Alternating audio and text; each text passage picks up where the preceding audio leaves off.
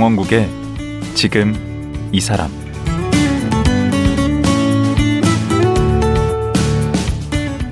안녕하세요. 강원국입니다. 어제에 이어 의학 관련 서적을 번역 출판하는 꿈꿀 자유 강병철 대표와 말씀 나누겠습니다.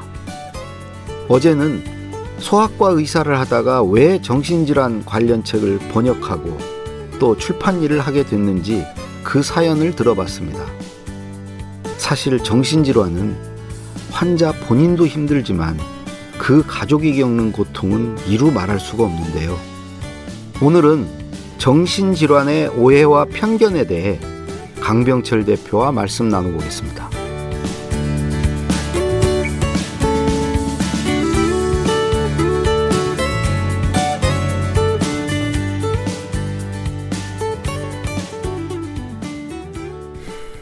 강병철 대표님 어서 오십시오. 감사합니다. 예. 또 불러주셔서. 예, 어제 이어 또 만나니까 더 반갑네요. 어제 그 자폐 네. 거의 모든 역사 예. 그 이제 벽돌책 번역하셨다. 네. 네. 얘기까지 했는데 그게 한국 출판 문화상 번역 부분 수상까지 또 예. 거머쥐었지 않습니까? 네, 그렇습니다. 이 번역하는데 뭐 860페이지면 되게 힘드셨을 것 같은데. 예. 근데 이제 그거는 사실 제가 그 저를 뉴로트라이브로 강연하고 다닐 때 저를 성원해 주신 그 자폐 부모님들한테 아. 좀 신세를 갚겠다는 마음으로 사실 시작한 책입니다. 음. 그런데 이 책이 분량이 엄청났어요. 책은 두껍고 그 주제는 굉장히 말하자면 특별하다면 특별한 주제라서 음. 어 수익을 거둘 수가 없을 것 같더라고요. 이책 예. 엄청 예. 비싸던데 4만 원인가 4만 원, 그렇던데. 예, 4만 원. 그러니까 이제 사람들이 잘 안 살 것 같고 음, 음. 그래서 어떻게 저 좀 손해는 안 나야 되겠다 싶어서 음.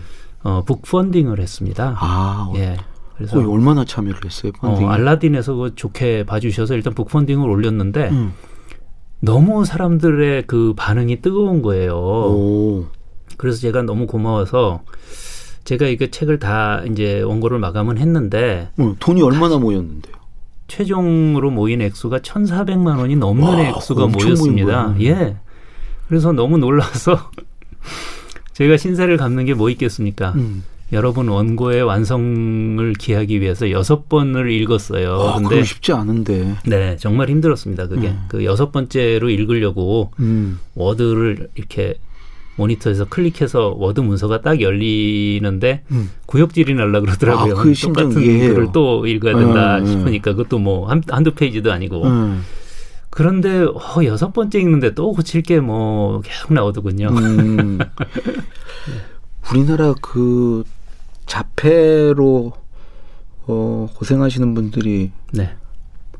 많죠. 많습니다. 음. 많은데 음. 어, 옛, 옛날에 이제 자폐라고 하는 것을 어, 규정한 예를 네. 들어 이러이러 이러이러한 증상을 보이면 자폐다라고 네. 하는 것이 증상이 예를 들어 열 가지가 있었다면 네. 예를 들어서 말을 못한다, 부모하고 눈을 마주치지 않는다, 음. 웃지 않는다, 네.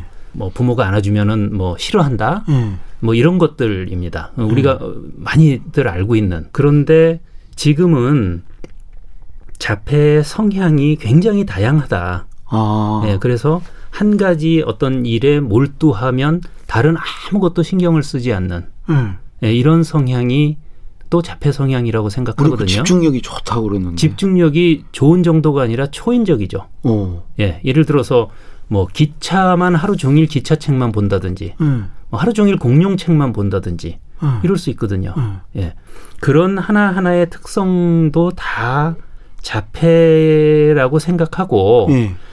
그런 사람을 자폐인으로 규정하자는 것이 지금의 트렌드입니다. 아. 왜 그러면 아니 자폐라고 하는 낙인을 찍는 거 아니냐라고 음. 생각하기 시기가 쉬운데 음. 그게 아니라 그런 사람들이 예전에는 이게 뭐 방송에서 얘기하기 좀 부적절하지만 음. 또라이 취급을 받았어요. 음. 이상한 놈이네 이런 생각 이런 느낌을 받았. 맞아요. 그 예. 무슨 그 오타쿠인가 뭐 네, 그런 네, 소리도 네, 네, 그렇죠. 예. 네. 사회 부적응자, 뭐, 네. 뭐 이상한 놈, 뭐 괴짜, 네. 뭐 이런 식으로 치부됐는데 네. 그것을 아 이 사람이 이상하거나 부도덕하거나 그런 것이 아니라 자폐라고 하는 어, 현상으로 규정함으로써 음. 이런 사람도 우리 사회 안으로 포용하자는 거예요. 아. 이런 형태의 사람들이 있다 분명히 음. 분명히 이런 사람들이 존재하고 음. 이 사람들도 우리 사회의 일원이고 음. 삶을 누릴 권리가 있다는 걸 우리가 인정하자는 겁니다. 음. 그렇기 때문에 자폐라고 하는 규정을 점점 점점 넓혀왔어요. 아. 그래서 우리가 야 옛날에는 그렇게 드물었던 자폐가 지금은 왜 이렇게 많으냐 음. 백신 때문인 거 아니냐 음. 뭐 환경이 오염돼서 그런 거 아니냐 음. 이런 얘기들을 많이 하는데 음. 그게 아니라 진단 기준을 넓혔기 때문에 아. 항상 그만큼 존재하던 사람들이 음. 자폐라는 테두리 안으로 들어온 거예요. 음. 예. 아, 말씀하신 거 보니까 이제 그런 증상을 보이는 사람들이 네. 주변에서 좀 많아지는 많죠. 건 사실은 것 같아요. 그 우리가 자폐 성향이라고 표현하는 것들 중에 일부는 음. 강 선생님도 갖고 계실 거고 음. 저도 갖고 있을 거예요 음. 분명히. 음. 예. 특히 우리가 이제 분명히. 코로나 이게 비대면 이런 상황이 되면서 그렇죠. 네. 앞으로 이렇게 더 좀 많아지지 않을까. 음, 아니요. 그러, 그런 말씀은 아닙니다. 아, 예, 그런 말씀은 아니고 음. 자폐라고 하는 거는 사, 어, 그 환경이 변한다고 해서 생기거나 없어지는 게 아니고 예. 그냥 타고나는 겁니다. 아, 그래요? 예. 예. 환경의 영향을 받는 거예요. 게 아니에요? 타고나는 건데 음. 그거를 우리가 그, 그 약간 이중적인 얘기가 되는데 예. 그걸 우리가 장애라고 규정하는 것이 첫째는 장애인이라는 낙인을 찍는 거 아니냐라고 부정적으로 생각할 수도 있고 예. 그 다음에 아, 이 사람들을 도덕, 부도덕하다, 부적응자다라고 비난하지 않고 자폐라고 하는 하나의 카테고리를 부여함으로써 네. 그 사람들한테 좀 더 그 사람들이 편하게 살 수 있게 해주자 사회적인 서비스를 제공하자 음. 기회를 제공하자 포용하자라고 얘기하면 음. 그것이 좋은 쪽이 되는 거죠. 그러네. 예. 좋은 쪽이 음. 되는. 그래서 동전의 양면이네. 예, 예. 그래서 이 저 자폐에 대한 그런 그 여러 가지 태도라든지 정책이라든지 무슨 어 관념이라든지 이런 것이 이 두 가지 상황이 공존한다고 하는 걸 대부분의 사람들이 이해를 못하기 때문에 예, 굉장히 모순적인 경우가 많습니다. 음. 그 발달 장애라는 게 예. 그 자폐하고 같은 그렇죠. 겁니까? 예, 예. 그러니까 발달 장애 안에 자폐가 들어가는 거죠, 사실은. 어, 그러면 발달 장애하고 정신 질환자하고는 어떻게 볼까요? 더 발... 포괄적인가요, 정신 질환자가? 어, 그러니까 이제 그게 사람이 살, 살다 보면 특히 어린 시절에 꾸준히 어떤 어, 그 어떤 그 어, 경로를 따라서 발달을 하게 되는데 음. 그것이 지연되거나 중단되는 것을 발달 장애라고 하는 거고 예, 예. 예. 정신 질환은 뭐 대개는 사춘기 때 생기거든요. 음. 예. 어, 어 뭐랄까요? 툭 깨놓고 얘기하면 왜 미쳤느냐는 거죠. 예. 아, 왜 미친 짓을 하느냐는 거죠. 왜 음. 광기가 생겼냐는 거예요. 음. 그런데 그것이 뭐, 어, 뭐, 부도덕해서 죄를 지어서 신에게 음. 음. 예, 이런 식으로 해석해 왔었고, 그러기 때문에 그 사람들을 사회에서 격리시켰거든요, 계속. 음. 네, 격리시켰고 그것이 이제 그 다음 세대로 넘어가면 부모의 양육 방식이 잘못돼서라고 음. 하는 음. 예, 뭐 어린 시절에 뭐 어떤 해결, 되지 못한 컴플렉스가 있어서라는 음. 그런 식의 심리학적 그 설명이 대두됐던 거고 음. 지금은 그게 아 이게 뇌의 장애구나 뇌의 어떤 문제구나라고 생각하는 겁니다. 그러니까 음. 지금의 개념은 우리가 뭐 예를 들어서 뭐뭐 뭐 넘어져서 다리가 부러졌다든지 아니면 뭐 살다 보니 당뇨가 생겼다든지 네. 그다 신체 장애잖아요. 그렇죠. 근데 정신 장애도 뇌라고 하는 신체 부부, 부위의 장애인 거예요. 음. 그렇게 생각하면 그게 우리가 신체 장애, 정신 장애라고 굳이 나누어서 음. 거기에다가 특별한 의미를 부여하고 무슨 뭐, 뭐 도덕성의 문제가 있다든지 뭐 음. 부모가 잘못 키워서 그렇다든지 음. 이런 식의 편견에 가득 찬 얘기를 하지 않을 수 있다는 거죠. 음. 예. 저도 네. 정신과에 두세 번 간 적이 있어요. 네. 그, 뭐 강박 증세로도 예, 한번 갔고, 예, 예. 그다음에 우울증 네. 한번 갔고, 네. 이 공황장애 아주 초기 증세 네. 비슷한 게 와서 네, 한번 갔거든요. 예. 가보면은 뭐 그냥 그 제 얘기를 이렇게 들어주는 거, 전 네. 약물 치료는 안 했고요. 네. 의사 선생님이 쭉 얘기를 들어주시는 거, 제가 이렇게 마, 제 말을 이끌어내주는 거, 그런 게 이제 뭐 상담 치료라고 네. 예. 이제 그거를 해 주시더라고요. 네. 근데 보통 이제 그 정신과 가면 그 의사 선생님이 그 뭐 자식의 말에 더 마, 귀를 기울여라. 음. 어 더 좀 안아주고 음. 뭐 이렇게 해라. 음. 아니 그런 얘기를 들으면 부모로서 뭘 잘못해서 아이가 이렇게 됐나. 그렇죠. 이런 어떤 죄책감 같은 거를 느낄 수 있잖아요. 그렇죠. 그거는 맞는 건가요? 그러니까 저는 이제 저는 소아과 의사고 네. 말하자면 육아 전문가 인 셈인데 네. 어 제가 그런 쪽으로 육아책도 써, 쓴 적이 있습니다. 그런데 음. 저는 육아 그 아이를 키울 때 가장 나쁜 감정이 죄책감이라고 생각해요. 어. 네, 죄책감을 가진 부모는 어 자기 스스로 비참해질 뿐더러 결국은 아이도 네, 비참해지기 십상이거든요. 음. 네, 그래서 죄책감을 안 가지는 게 저는 항상 그 어, 옛날에 소아과 의사 할 때도 마찬가지로 부모들에게 아 괜찮아요.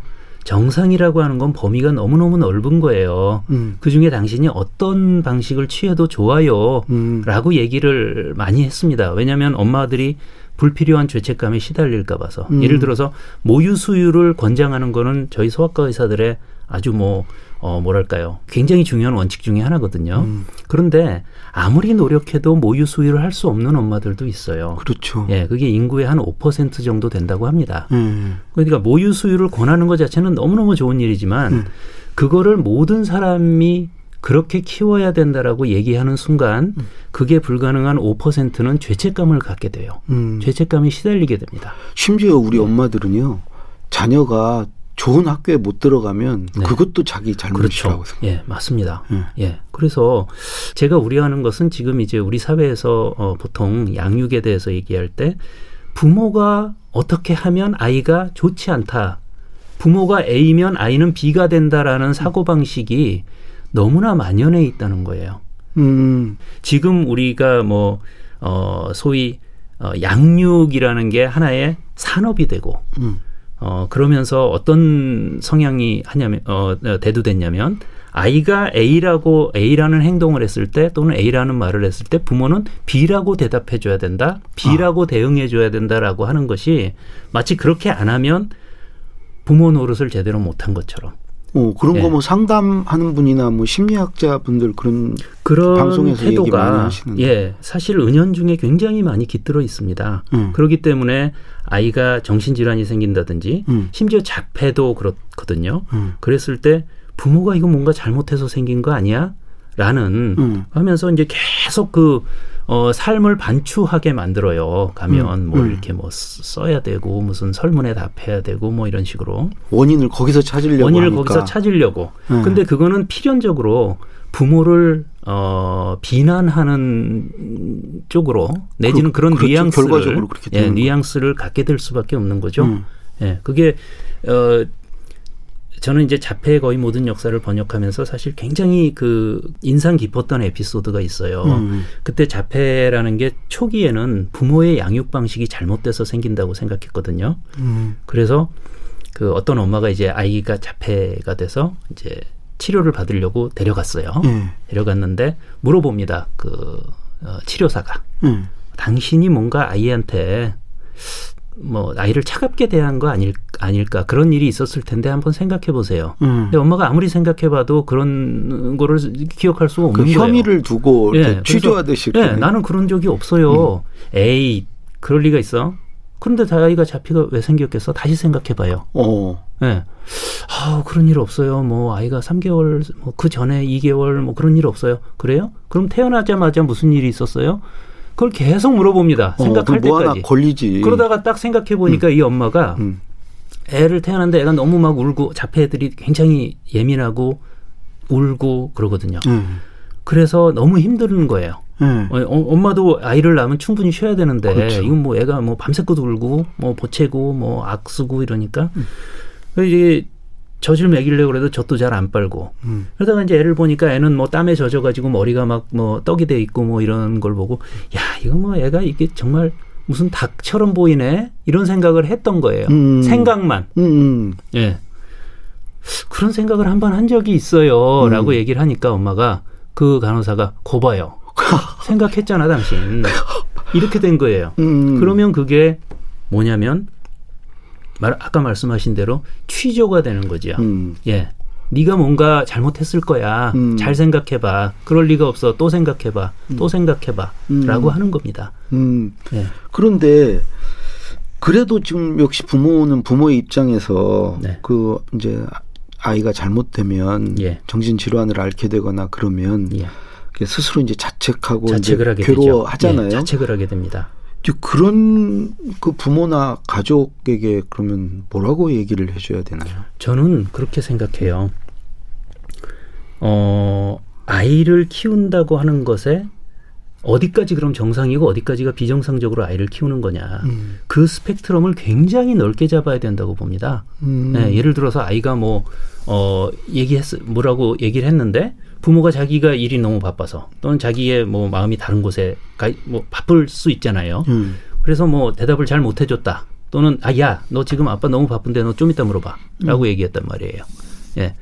그게 아이한테 무슨 특별히 큰 트라우마가 되거나 예, 그렇지 않아요. 그러지 않아요. 대부분의 아이가 그렇지 않습니다. 그런데 지금 어 우리 사회에서는 마치 어떤 어떤 조그마한 사건이 있으면 정신적 트라우마를 반드시 입어야 한다라고 강요하는 것 같은 문화가 형성돼 있어요. 오. 예. 그래서 그럴 리가 없어. 네가 정신적 트라우마 안 입었을 리가 없어라고 계속 얘기를 하는 겁니다. 음. 예. 그래서 지금 어 뭐 예를 들어서 가족이나 양육 방식에 문제가 있다고 하는 사람들 심리학자 뭐, 뭐 그 중에 그런 걸 주장하시는 분들은 음.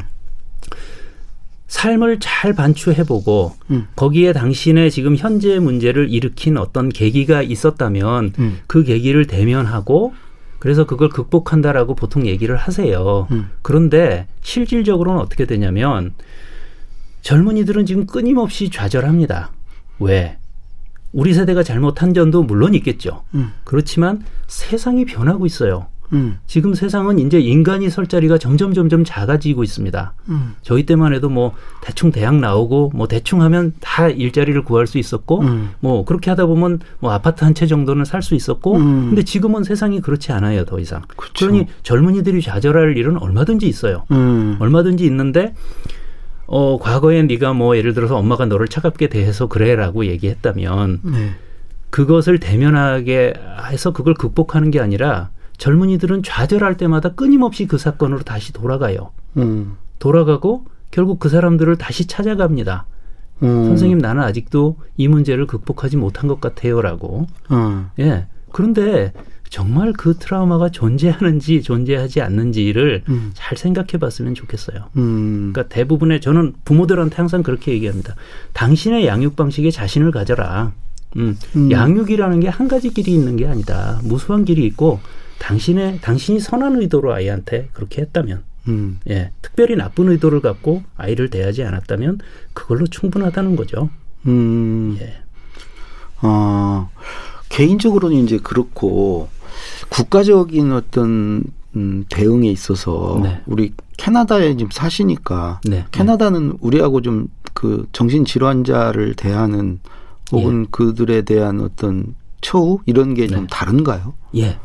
예, 많이 다릅니다. 어떤 저도 그래서 다르죠? 정말 많이 놀랐습니다. 사실은 그 일단 정신 질환이 있을 때 가장 중요한 건 뭐냐면 환자 스스로 자기를 낙인 찍지 않는 거예요. 우린 정신 질환에서 낙인이라는 게 너무 무섭고 중요하고 피해야 될 거라고 생각하지만 음. 사실은 환자 스스로 수치심을 느끼는 경우가 너무 많아요. 음. 네. 그리고 가족들도 마찬가지죠. 음. 특히 이제 동양권에서는 그 정신질환이 있는 가족이 있다고 하는 거를 가족의 수치로 여기는 그런 사고 방식이 아직도 많이 남아 있습니다. 있어 왔죠. 예, 네. 예. 그래서 그거를 교육을 통해서 그게 아니라는 거를 가르치는데 굉장히 많은 그 노력을 드립니다. 음. 그래서 보통 부모 교육, 가족 교육이 한 일주일에 한 두 번 정도 있고 수시로 열리는 교육에 뭐 오라고 계속 이메일을 보내줘요. 음, 당사자가 그러니까, 아니고 그 가족들을 예, 대상으로. 예, 당사자 교육. 도 있고 가족 교육도 있습니다. 음. 예, 그런 게 그럴 그 끊임없는 교육 기회를 제공함으로써 네. 스스로 일단 수치심과 그 낙인을 극복하자는 거죠. 음. 예. 그리고 그 다음에 정신질환자를 우리 소위 핀셋처럼 서포트해 줍니다. 어, 예를 들어서 식으로? 이런 거죠. 어, 우리 아이가 틱이 굉장히 심하다. 틱이라는 게 있지 않습니까? 예, 끊임없이 뭐 예. 반복적인 행동을 자기도 예. 모르게 계속하는. 예. 그러면 이제 그, 수, 그 수, 시험을 대학을 다니는데 틱이 굉장히 심하단 말이에요. 그러면 시험을 볼 때 어렵거든요. 얘는 그렇죠. 예. 제가 고3 때 뒤를 계속 돌아봐야 돼. 그런 그것도 틱의 일종 같은데 아, 그런 게 있었어요. 문제가 많으셨네요. 아주 많았죠. 뭐 사방이 문제잖아요. 예. 그때 정신과로 갔었어요. 예, 그런데 그런 친구들은 네. 시험을 따로 보게 해줍니다. 음. 방을 아예 따로 줘요. 음. 그리고 조교가 두 사람이 들어갑니다. 음. 조교가 걔를 감시하려고 들어가는 게 아니고 어려움이 있으면 도와주려고. 아. 예, 그리고 시험 시간을 한 시간이면은 한 시간 반을 준다든지 두 음. 시간을 준다든지 이렇게 하는 거죠. 음. 예, 그것이 저는 항상 그런 그 에피소드를 봤을 때 그런 생각이 들어요. 우리나라에서 저렇게 해주면 뭐라고 할까? 불공정이라고 그러죠. 예, 그러니까 그 공정의 문제를 또 들고 음. 나오지 않을까? 음. 그렇다면 뭐가 공정인가? 음. 예, 어려움이 있는 사람을 더 배려해 주는 게 공정인가? 아니면 기계적으로 시계, 어, 시험 시간을 제한하는 게 공정일까? 음.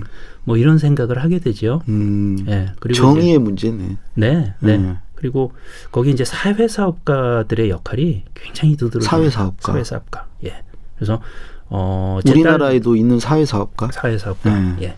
제 딸 아이도 이제 어려운 고비를 넘기고 지금 대학에 잘 다니는데요. 오, 예. 예. 대학에 이제 복학하려고 했을 때 예. 사회 사업가가 같이 가서 오. 같이 갑니다. 오. 학생하고.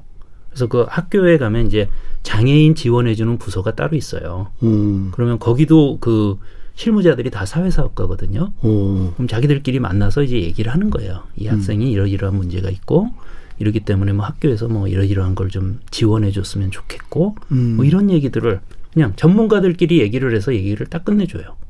아, 예.